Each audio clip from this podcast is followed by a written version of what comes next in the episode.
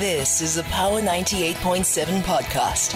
Now we're talking. Subscribe to Power 98.7 podcasts in iTunes or wherever you get your podcasts. There's more on power987.co.za. Wandile Sihlobo is an agricultural economist and Bennie van Zyl is a general manager of Transvaal Agricultural Union of South Africa. Good evening to you both. Thank you so much for your time. Good evening. Thank you. Good evening. Uh, thanks for having me on. Uh, Bennie, how are you doing? Thanks. Uh, Wandile, the line is very soft. I yeah, barely hear you, but I'll try my best. We'll All also right. raise it a bit on our side. Wandile, um, let me start with you, right? What are some of the factors that are um, affecting farmers at this particular moment? And do you think, I mean, I'm asking you two questions in one, but is there a possibility or is there food insecurity situation happening in South Africa that we may not be aware of? Okay. Um, so I guess th- th- there's two or three things to to to uh, unpack here, and and Bennie will jump in on a farmer's one. But I want to start with the most important one for the consumer, uh, just to assure fellow South Africans that over the foreseeable future, from where I sit, I don't see national food insecurity or crisis in South Africa. We have sufficient supplies of production um, in all of our major commodities. But of course, each year depends on another season. What we have now will last us at least for the next uh, year going into the second one. So there, there aren't uh, uh, possibilities of, of shortages of food at a national level.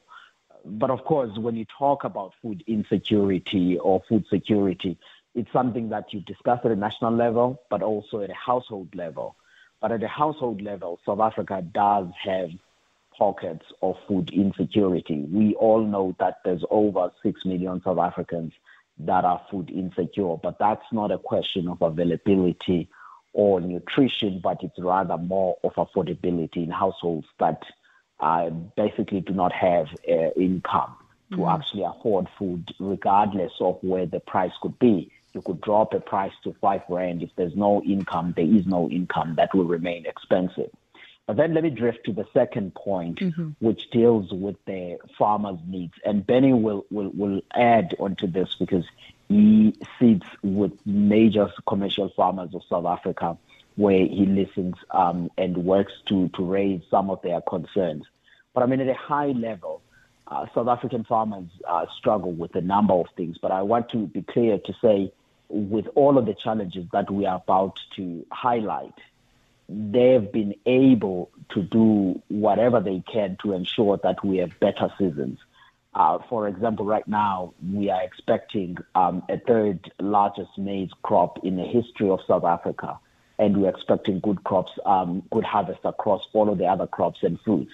But the challenges that they do face is, of course, the one that you spoke about, which is the higher input costs.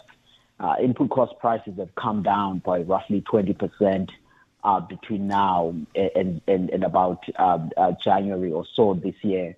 Uh, but of course, they're still well above the levels that we were in uh, pre-COVID.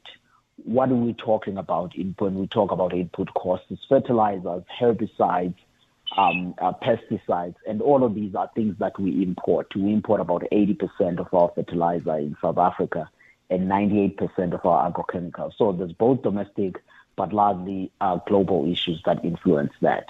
But the other things that Bennie will allude to, they relate more to failing municipalities in South Africa, bad road networks, um, and all of these, they increase the transaction costs when you move the product from a farm and sending it either for exports or for processing elsewhere in the country. And of course, the issues of power utility um, and the issues of water infrastructure. These are all things that we could discuss, but I will yield so that Bennie can add about what he's observing, perhaps maybe on a day-to-day basis with this side.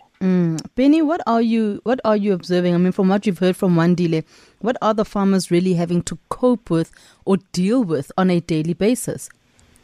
Yeah, actually, thanks. I think um, Van gave us a very broad overview, and I agree with him.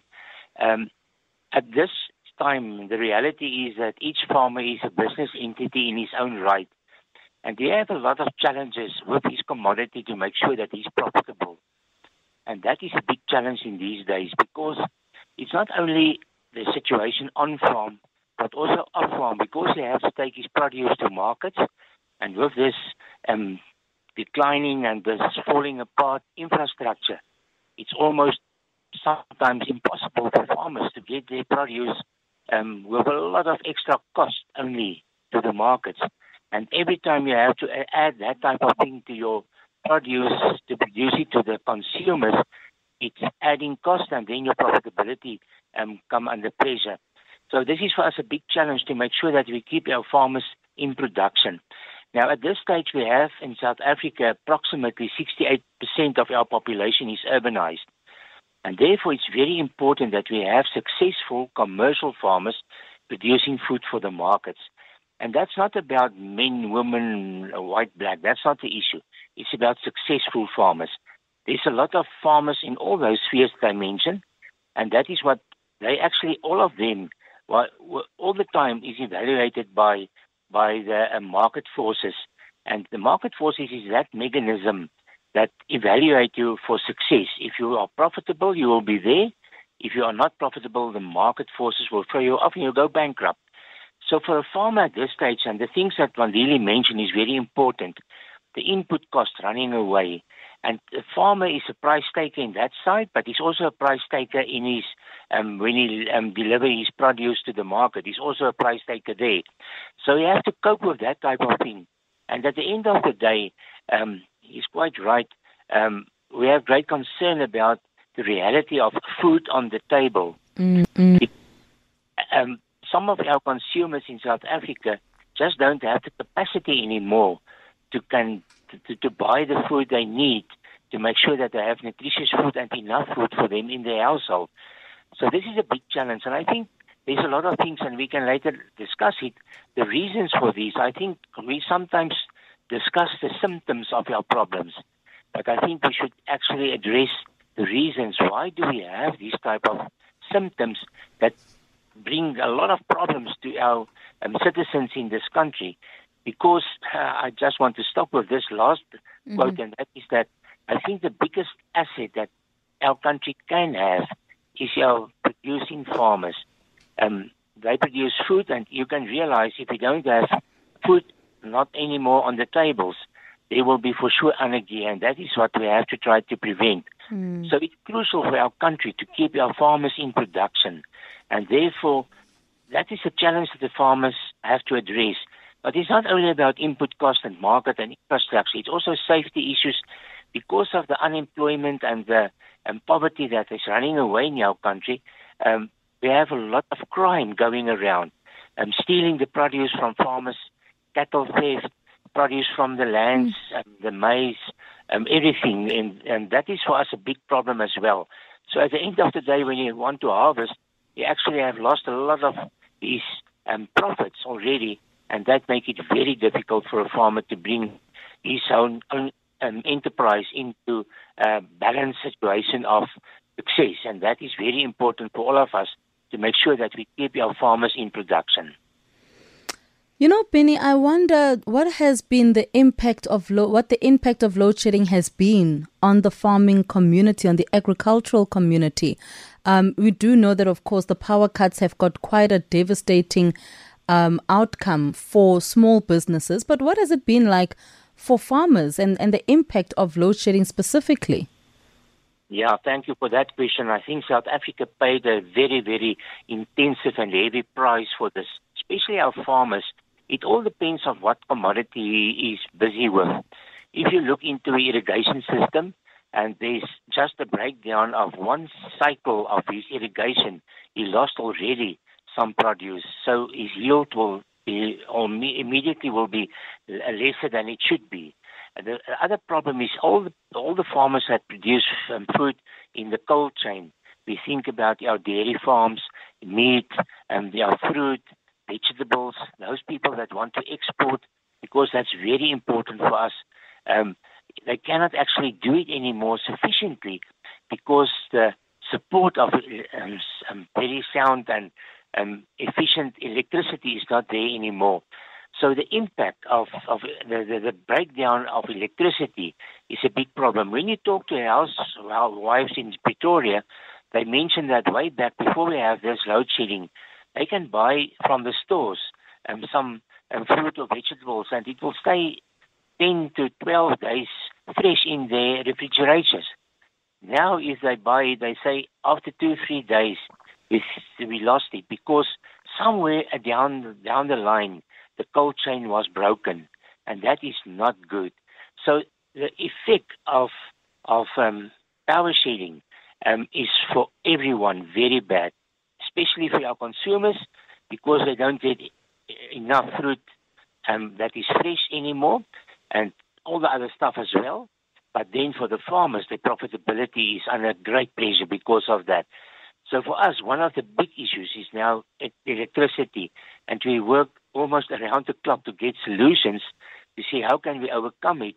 And our problem is that I don't think, and this is a pity, I don't think that Eskom will be the solution in future, um, because they, in my viewpoint, and I, I, I hope I'm wrong, but in my viewpoint, I don't think they address the reality of expertise, bring the right people to the right um, table to make sure that they make the best, um, to create the best outcome for as electricity supply and generation and the distribution. And there's a lot of problems within their side as well. Mm. The distribution lines from the Cape up to Pretoria is of not such a nature that it can cope with all the electricity they can generate down in the Cape with the sun and the wind um, um, generation.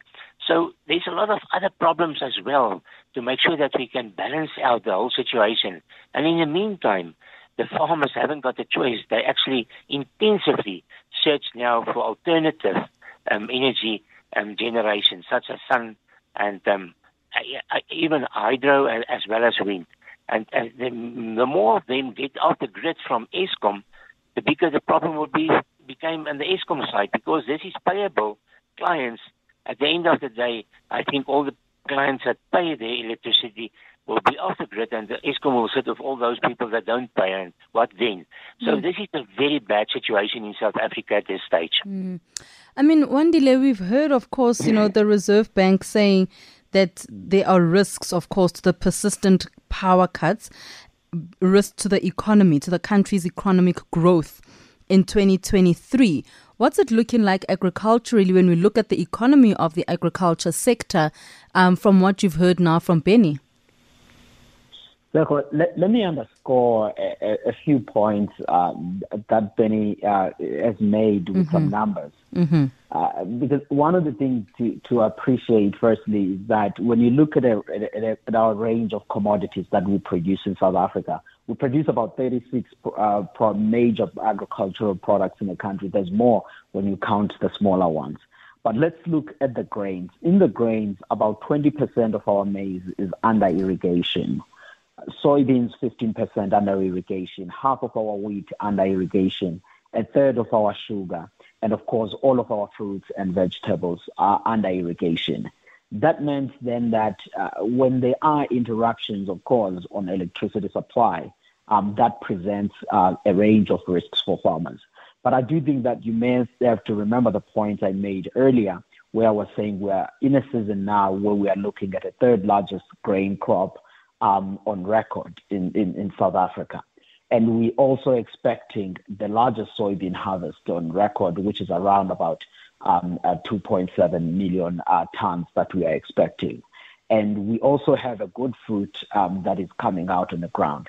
I'm emphasizing this point to say, yes, there's a lot of pain, which uh, Bennie has just alluded to um, in terms of the cost on the farmers, but they've made some of the plans. And Eskom, where they had flexibility, they were able to assist the, farmers to ensure that production um, happens. Because, of course, this presented a risk uh, to us. To the listeners, for example, if they can picture the value of South Africa's agricultural sector, it's just over 200 uh, billion uh, uh, rands. And of course, uh, a third of that income that comes out of agriculture is directly linked to irrigation farms. So if you were to have a complete failure and no power supply, that would be a, big part, about a third of agricultural um, uh, farm income. And when you think about then the livestock side, when you add dairy, meat, and others, that takes you over half of that. But we have had what Eskom calls uh, the load curtailment, and they are thinking about scheduled load shedding in areas where there's a concentration of farmers not directly linked to communities.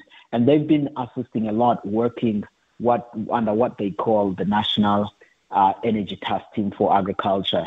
It's the agribusinesses, organized agriculture in the Department of Agriculture, led by Minister Didiza and DG Mooketsa Ramasodi as well as the uh, senior management at Eskom to think about how to assist agriculture. And that shows the appreciation of food security matters within Eskom, within their limited resources, thinking about what should they do. So on the output side, over the foreseeable future, we've been able to do that. Not all farmers have been assisted. There might be some that are listening uh, would wonder what I'm talking about. But in some areas, there's already some inroads that are being made, which is why even the numbers of output that I was talking about looks the way they are. So yes, uh, Eskom, uh, the power supply is a risk to growth. But on the agricultural side, this year, uh, we actually at the Agricultural Business Chamber of South Africa forecasting um, a growth of agriculture of 3% this year, which is an hmm. improvement mm. from 0.3% last year. Mm. This speaks to the output. It also speaks to the base effects of the mm, modest growth that we're talking about last year. But if you were to look then on these large harvests that I'm talking about, but you compare that to the income that farmers uh, get, farmers' margins are still very squeezed, which is the point that Bennie is alluding to, to say mm-hmm. they've made a lot of plans, they've put some renewable or uh, um, uh, alternative in some areas. All of this has increased their cost. Some are actually running generators. On average, large commercial farming entities in January were spending as much as 100,000 Rand to buy diesel, run their, their extra generators. Medium scale farming, family farms, they were spending about 10,000 Rand on a monthly basis buying extra diesel so that they continue their operations. All of this then means while the output may be high, but profitability in the family farms and some of the large farming entities is pretty much squeezed, which is the same message that you hear when you talk to any businesses. So we're really under pressure on that perspective. But now let's look at all of this from an inflation perspective mm-hmm. to say on a consumer side, how much pressures are these uh, uh, costs presenting there? And I think this is an important point that Bennie made because Bennie makes a point which I think listeners should remember where he says farmers are not price makers, they are actually price takers. So it doesn't matter how much cost they can incur, but they don't get to decide how much they sell a ton of maize.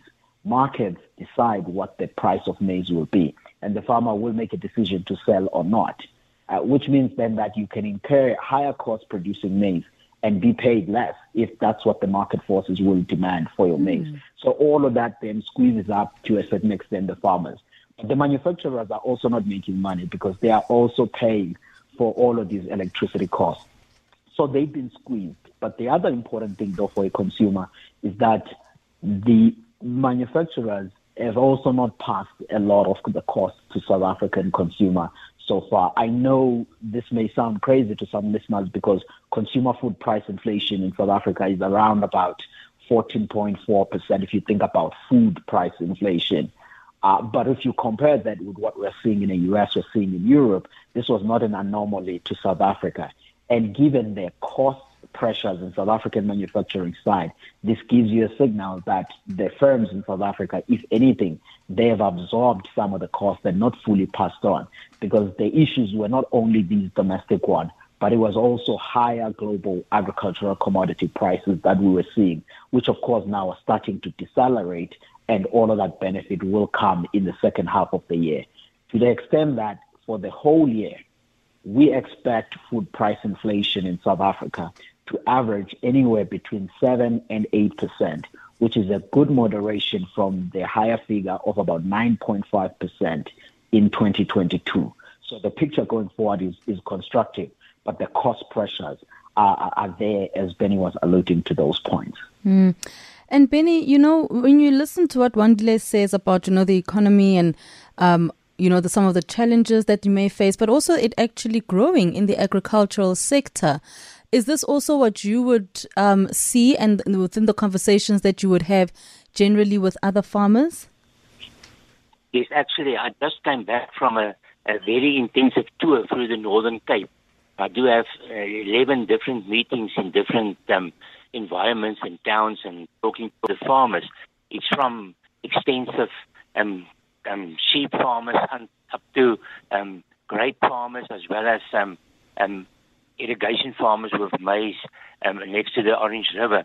Um, and the farmers have great concern about the balance within their um, finance situation. Um, Wandile actually alluded on a lot of issues, and I agree with him, um, especially for the farmers now. They have this very huge crop, and we are very thankful for that, but it costs them. A lot of them use um, diesel generators, and that's very expensive to make sure that they keep their production process ongoing. So it's, it's a very difficult situation. The one thing that I realize every time when I go through the country, and I do it quite often, go and visit the different provinces, talk to the farmers. I came this morning back from the Eastern Free State, talk to the farmers. Um, after I came back from the Cape, I go there as well. Um, and I realize every time that we should realize it's like a, a, shop in the in the town. You cannot compare one shop with another one. Each shop is a business entity in its own right, and that's what I realize every time.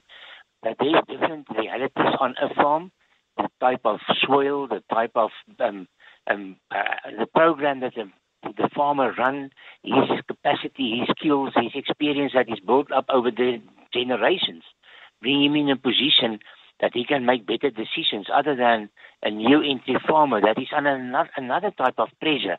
So it's very difficult for um, new entry farmers to cope with these type of things if they don't have the capacity and the experience and the skills that is built up not only in a day's time but over time.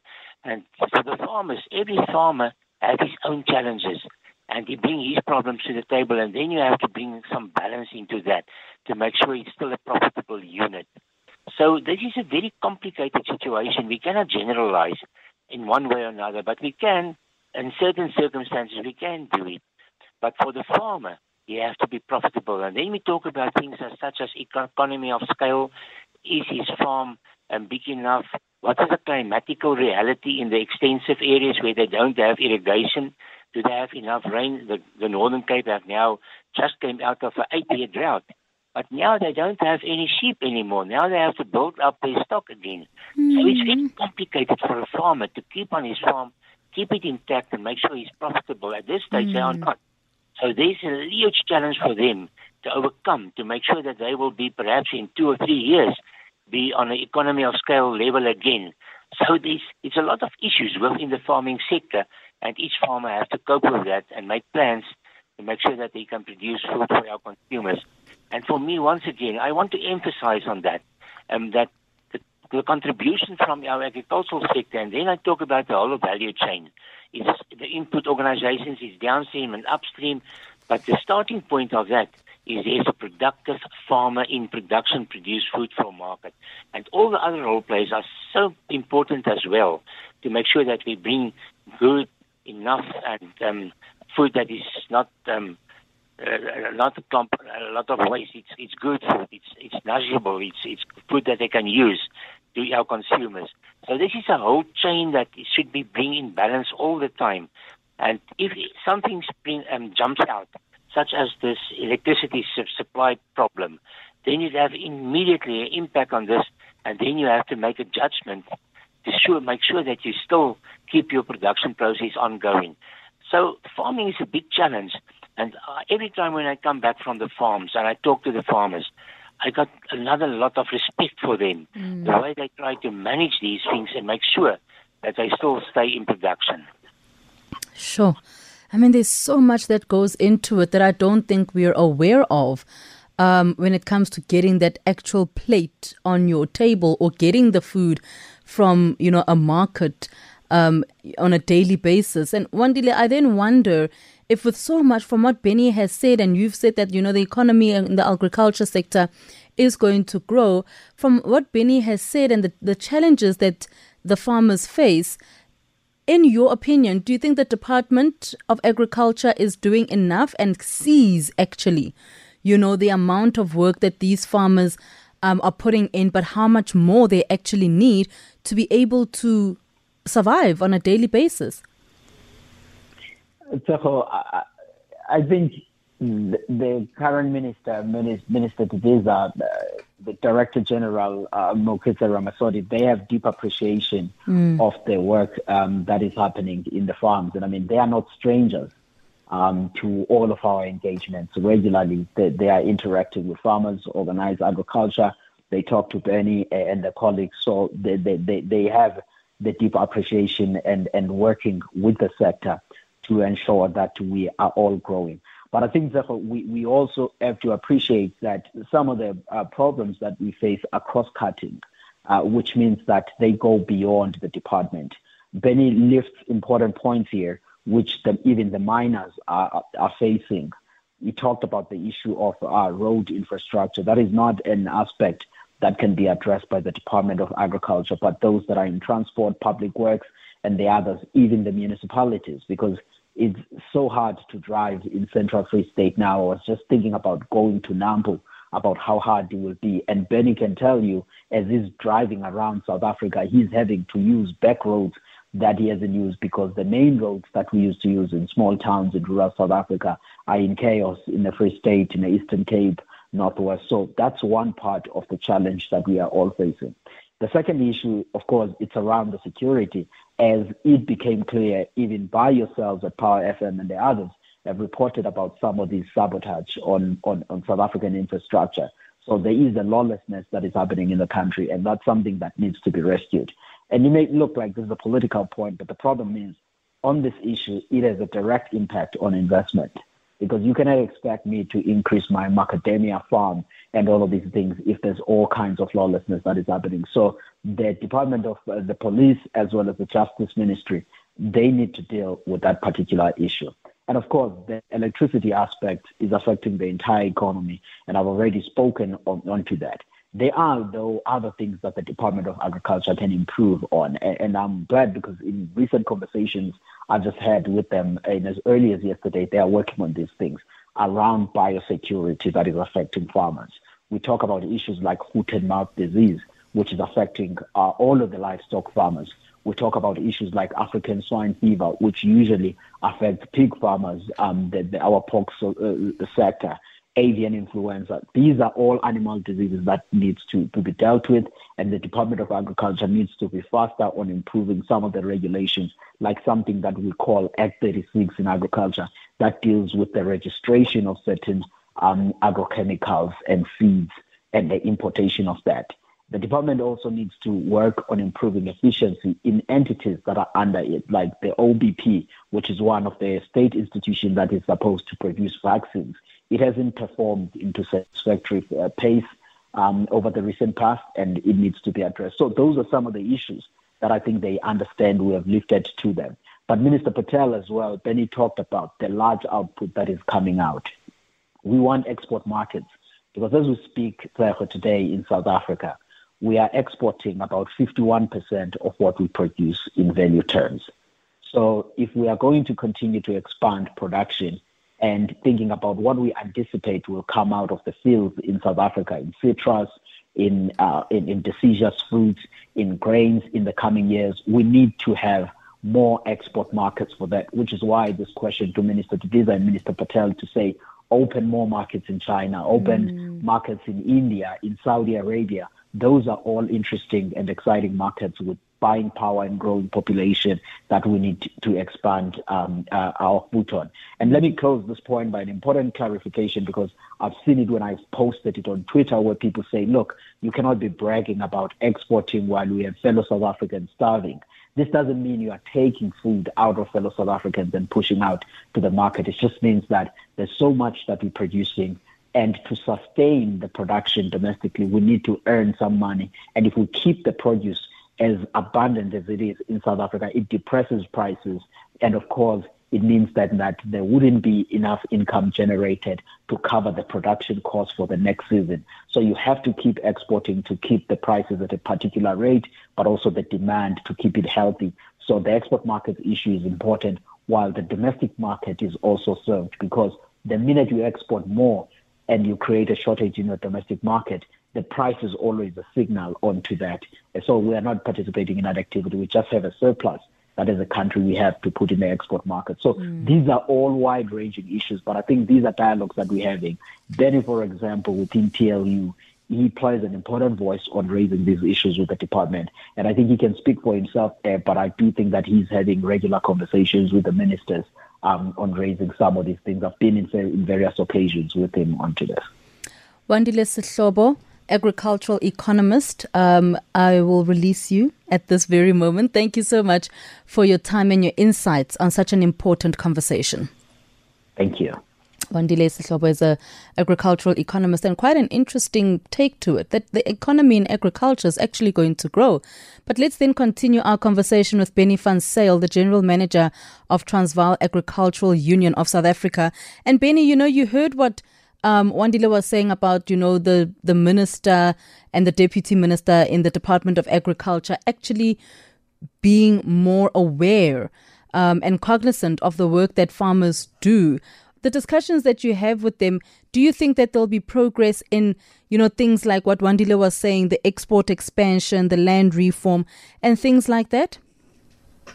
You know, um, this is where we perhaps get now to a more sensitive part of our discussion, mm. um, and that is about policy issues. Mm.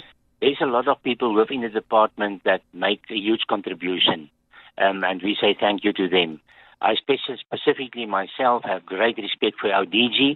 I think the Director General tries utmost best to do what he can to make sure that we keep agriculture alive. I think our minister from her side is very open-minded. We can discuss stuff with her. My concern is the policy broad way, the broad policy in South Africa. Let me give you an example. Wandile put some emphasis on the reality that we need some investments, and for sure he's quite right. I agree 100% with him, and I have great respect for Wandile's viewpoint. He's a very open-minded uh, economist. We need investments, but then it's very challenging if a government came with a type of emotional policy issues such as expropriation without compensation. A lot of people abroad, and we interact with them quite often, say to me, We want to invest in your country, but we are a little bit concerned. We cannot invest if the government create legislation where they can take away my assets without paying me. I'm not willing to do that. And that's for me a pity. I think that we should be more economic driven and less ideological driven in our country because the last word is always being said by the economics. If you do it right, you will be there. If you do it wrong, the economics throw you off. The market forces you. If you like it or not, it's not your choice. It happens with everyone, with a cafe, with a factory, with a business, anything, with a farm as well. And that's my concern that some of our policies is not sound. It do not build trust. It creates some uncertainty, and it creates not enough investments and the private sector to create jobs. The government cannot, in a sustainable manner, create jobs. And that is one of our, from TLU side, one of our great concerns is that our unemployment rate is rising every year, every year, because of the policy. Because people don't invest, they don't create new jobs, they don't create, they don't create new opportunities for people to get jobs. And that is for me one of the biggest issues that we should address in this country. And then the government should put their hand in their own breast and say, let's go and look again to our own policy. Do we build trust? Do we build an environment where people want to get involved in this country's um, investment and building opportunities for people? And that is something that is a very sensitive issue. As soon as you put that on the table, um, they don't like it. But that is our reality. The policy of the ANC became too expensive for South Africa. And because the people, especially the poor people, pay a very expensive price because of that, because the job opportunities get less and less and less. And we have to turn that around. And that is our pledge to government. Go and rethink about your policy and let's build the future on sound economic principles. Um, that is what, at the end of the day, give us a better country. So, you know, with the work and, and the export situation, do you agree with Wandile that, you know, it, it needs to be expanded? More definitely needs to be done in order for farmers to get some return on investment. I agree totally with him. as, as, as long as, and he mentioned it, and I agree with him with that as well, Mm. as long as we have enough food for our people on the table in South Africa, that's the primary thing for me, because that brings stabilization, it brings some reality for people that they have food and they can actually go on. If our people in South Africa don't have food, um, I don't want to be part of that group to try and solve that anarchy that will break out. Food on the table is crucial for us. But after that, Wandile is quite right. And I, mean, he mentioned both of that. Um, we have to ex- we expand our export market because it brings a lot of um, financial um, kickback to our country, and we need that as well. So it's very important to bring all these things in a balance, and that is for, my, for, for us, from our side, something that we are great. Um, we are very thankful for um, people like Wandile and Agbiz and other role players, BFAP and people like that, to bring some stuff to the table that bring out a better policy environment. Because for me, that is the starting point of our problems. Is we have to we need a better policy environment that builds trust. And we cannot, as I mentioned, expropriation of the compensation doesn't work like that because our constitution stipulates you can have private ownership, but then you get legislation, but I can take it without paying you. It's a contradiction of terms. It cannot work like that. And I beg that our government should go and rethink about certain emotional, ideological approaches. And I understand where it came from, but that's not the solution on the long term, not even on the short and medium term. We have to build the economy. Growth, growth, growth. That should every decision should be tested. What will be the impact on economic growth? Because you have to build the, as I say, this economic cake bigger and bigger and bigger so that there is capacity to address our socio-economic problems, our infrastructure problems, and all these type of things. And then uh, one thing I want to mention, and that is sometimes when I talk to people, um, a lot of people, and that's not only uh, white people, black people, all of us. It's it, it's applicable to everyone. Um, is that people want to get in a job and they want to be on the top immediately, but experience is crucial for any any job. In certain circumstances, it will take you 30 years before you are in a position to understand that job, to can do it efficiently and successfully. So people have to learn that they have to grow within their job. But these days, the young people jump around on jobs. They are six months a place, and then they go to another place, and then another place. They don't build experience. There's something that I just look from the side, and it's for me quite a big question mark about building stability. So this is a very complicated situation, and we need that these things should be all in balance, and people should accept the responsibility for what it entails to any one of us. Bennie, when we look at finances, right? I mean, we know that there's been a need for agricultural finance, particularly for developmental finance for new farmers. Do you think that has been given enough attention?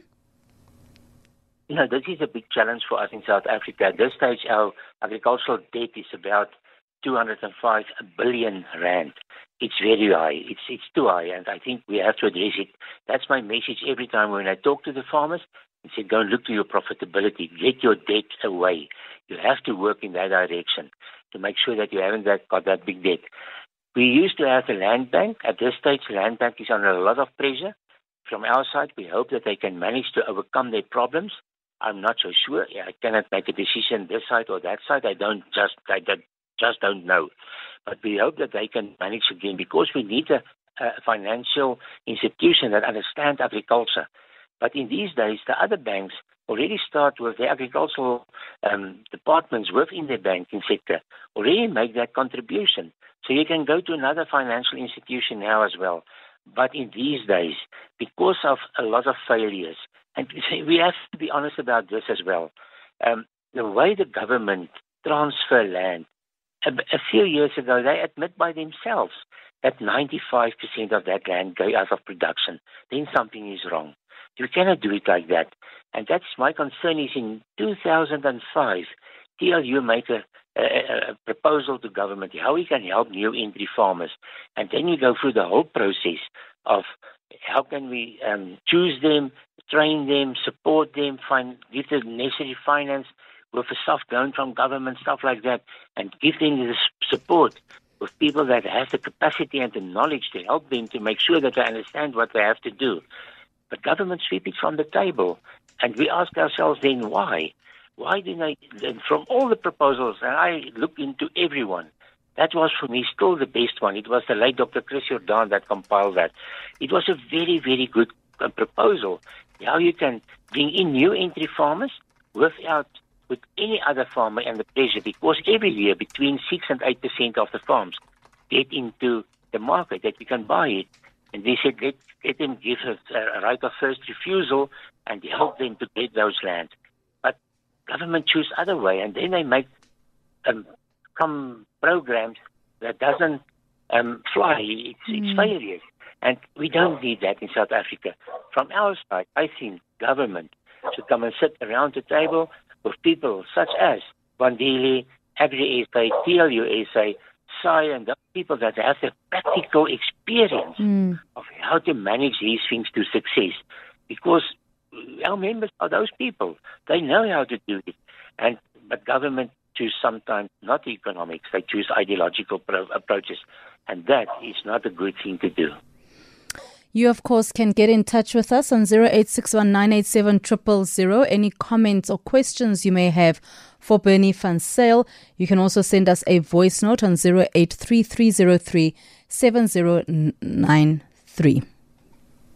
Hi, Tsoho. Evening, evening to everyone. Good evening. Um, Kidinel from Lombardy. I, I don't get what your guest is saying, or we should not be emotional about wanting land without compensation. Did they negotiate for now when they were taking the land from the landowners? Or no, let's not be emotional now. We just want to take the land. Really now, they? it's one way the same. I mean, fair is fair. At the end of the day, we have to be intentional about wanting the land back. All right, that was Dineo in Lombardy. I'm going to take a call, Bernie, before you respond to what Dineo had to say. Lucas in Centurion, good evening to you. Yes, how are you, Tero? Very uh, well. Danny, you can't be, you can't, I can't. It's baie goed hierdie kant. Ek hoor jou mooi. Yeah, yeah, Manuskanitlani. Can you please tell me, Danny, out of the membership that you have, how many of your members are busy driving this program of set skills? Because we have uh, emerging farmers that are in place and they are struggling. And for you to touch the issue of policies and the issue of land restitution, land, this all these land issues that they are talking about, because those is about political will.